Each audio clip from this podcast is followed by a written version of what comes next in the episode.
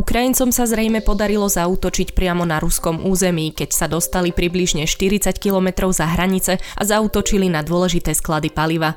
Vrtuľníky leteli vraj tak nízko, že unikli ruskej protilietadlovej obrane. Kiev túto informáciu nepotvrdil ani nevyvrátil, ale z Moskvy, ktorá už 38. deň bombarduje mestá po celej Ukrajine, už zaznelo, že táto operácia by mohla poškodiť vzťahy a mierové rokovania medzi krajinami. Toto je Ukrajinský spravodaj, podcast prinášajúci prehľad najdôležitejších udalostí z bojov na Ukrajine. Dnes je piatok 1. apríla a moje meno je Nikola Šuliková Bajánová. Rusi síce v posledných dňoch sľubovali, že obmedzia operácie pri Kieve a budú sa sústrediť na Donbas, no starosta ukrajinskej metropoly Vitalii Kličko v piatok po obede varoval, že na severe a východe mesta prebiehajú obrovské boje.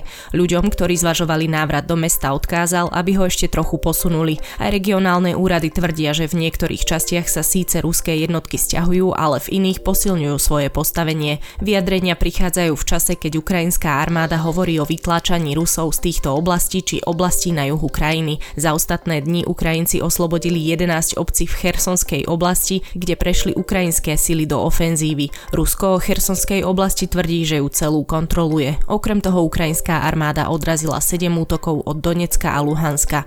Počet obetí útoku na budovu regionálnej štátnej správy v meste Mikolajiv, ktorá sa zrútila po útorňajšom zásahu ruskej rakety, sa zvýšil na 28. V Černihive zas v piatok zničili Rusi onkologické oddelenie tamojšej nemocnice. Miestny starosta dodal, že v meste nie je voda ani elektrina a do týždňa by mohli chýbať jedlo aj lieky. Jediné zásoby, ktoré sa do mesta dostanú, prinášajú dobrovoľníci a armáda. Britské ministerstvo obrany tvrdí, že Rusko povolalo z Gruzínska na Ukrajinu 1200 až 2000 svojich vojakov. Z tejto skupiny plánuje Moskva vytvoriť 3 taktické prápory. Podľa ministerstva je veľmi nepravdepodobné, že by Rusko dopredu plánovalo posilniť svoje sily týmto spôsobom, a teda to podľa neho svedčí o tom, že počas vojny utrpelo nečakane veľké straty. Američania zatvrdia, že ruské jednotky opakovane ničia ukrajinské zásobníky na obilie, čo dokladujú fotografiami. Do konca marca to bolo najmenej 6 takých objektov.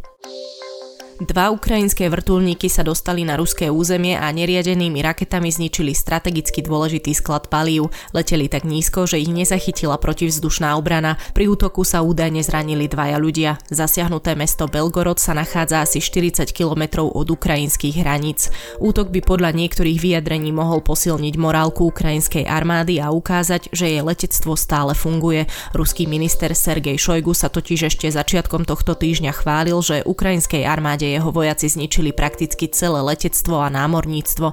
Rusi naopak vyhlásili, že útok môže skomplikovať obnovené mierové rokovania. Od začiatku vojny na Ukrajine prišlo o život podľa ukrajinskej prokuratúry 153 detí, ďalších 245 utrpelo zranenia. Generálny štáb ukrajinskej armády informoval, že Rusi pri bojoch stratili 17 700 vojakov, 143 bojových lietadiel a napríklad 625 tankov. Rusi sľúbili, že umožnia evakuáciu civilistov z obliehaného Mariupolu, no ešte v piatok do obeda ostávalo mesto uzavreté pre každého, kto sa do neho pokúšal vstúpiť. Miestne orgány hovoria, že je veľmi nebezpečné aj odísť. Rusko totiž bráni otvoreniu humanitárneho koridoru. Ruské sily v noci na piatok zablokovali konvoj autobusov s humanitárnou pomocou na ceste do mesta. Po vyložení zásob mali evakuovať civilistov. Podľa ukrajinskej vlády sa z mesta dostalo iba 631 ľudí v osobných autách. Taktiež ruskí vojaci zadržali aj 12 nákladných aut, ktoré tam viezli humanitárne zásoby. V piatok do mesta mieril konvoj vozidiel Červeného kríža. Ruský plynárenský koncern Gazprom sa sťahuje z nemeckého trhu. Urobil tak potom, ako sa Rusko a Nemecko dostali do sporu pre požiadavku Ruska začať platiť za plyn v rubľoch a úvahy nemeckej vlády zoštátniť aktíva Gazpromu v krajine. Zatiaľ nie je jasné, do akej miery rozhodnutie ruskej spoločnosti ovplyvní dodávky ruského plynu do Nemecka. Rusko sa na celkovej spotrebe plynu v Nemecku podieľa približne 40%. V snahe ochrániť utečencov pred zločincami poslal do krajín susediacich s Ukrajinou Europol svoje tímy. Tímy podporujú miestne orgány sekundárnymi bezpečnostnými kontrolami a snažia sa identifikovať zločincov a teroristov usilujúcich sa vstúpiť do Európskej únie s prúdom utečencov. Tímy pôsobia v Litve, Poľsku, Rumunsku, Slovensku a Moldavsku. Europol plánuje vyslať ďalšie aj do Maďarska.